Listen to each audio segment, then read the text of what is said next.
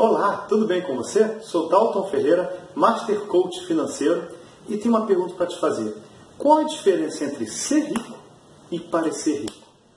Antes de responder, vou pedir uma gentileza a você. Curte nosso canal, deixe perguntas sobre vídeos que você quer que a gente produza para você e marque o sininho para você ser sempre notificado quando tiver um vídeo nosso novo aqui liberado no canal. Tá legal?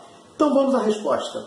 Eu, durante alguns anos, trabalhei como agente autônomo de investimentos e assessorava diversas pessoas fazendo planejamento financeiro e orientação quanto a investimentos. Existia um perfil de pessoas que eram aquelas pessoas que faziam 40, 50, mais de 60 mil reais por mês e que tinham um carro top do ano, com tudo de bom e do melhor, faziam duas viagens internacionais por ano, os filhos é, em faculdades pagas é, de boa qualidade, com preços caros, roupas de grife e tudo mais. E muitas pessoas de fora consideravam essas como pessoas prósperas, é, ricas, milionárias. E sabe o que eu descobri em muitos casos? Que esse tipo de perfil tinha muito status, tinha muitos objetos, muitas coisas, mas quando eu fui fazer investimento nessas pessoas, não tinham nem mil reais guardados numa poupança. Mas tinham toda essa grife. E a pergunta que eu fazia para elas: se a sua principal fonte de renda é perder e no Brasil a gente muda muito o ambiente. As condições de fazer dinheiro no Brasil mudam de uma época para outra. E se acontecesse um imprevisto, ele perdesse aquela capacidade de fazer aquela renda, o que, que aconteceria com essa família? E eles engoliam seco. Entendiam a importância de sim, viver bem hoje, mas planejar melhor ainda o amanhã.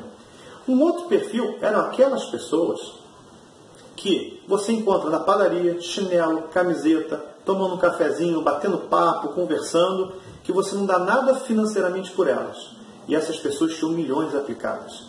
Por quê? Porque eram aquelas pessoas que não queriam viver pela aparência, pelos objetos. O importante para ela eram as experiências. Então era ter os filhos em boas escolas, ter a casa dela quitada, viajar não pelo lugar que fosse dar um grande status, mas por onde ela se sentisse bem.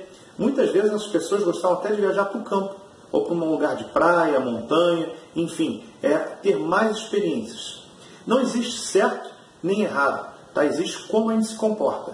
Mas como você quer se comportar? Você quer ser uma pessoa que parece ser rica, mas muitas vezes perde a noite de sono porque não sabe como vai ser o mês seguinte, mesmo tendo aquela aparência toda?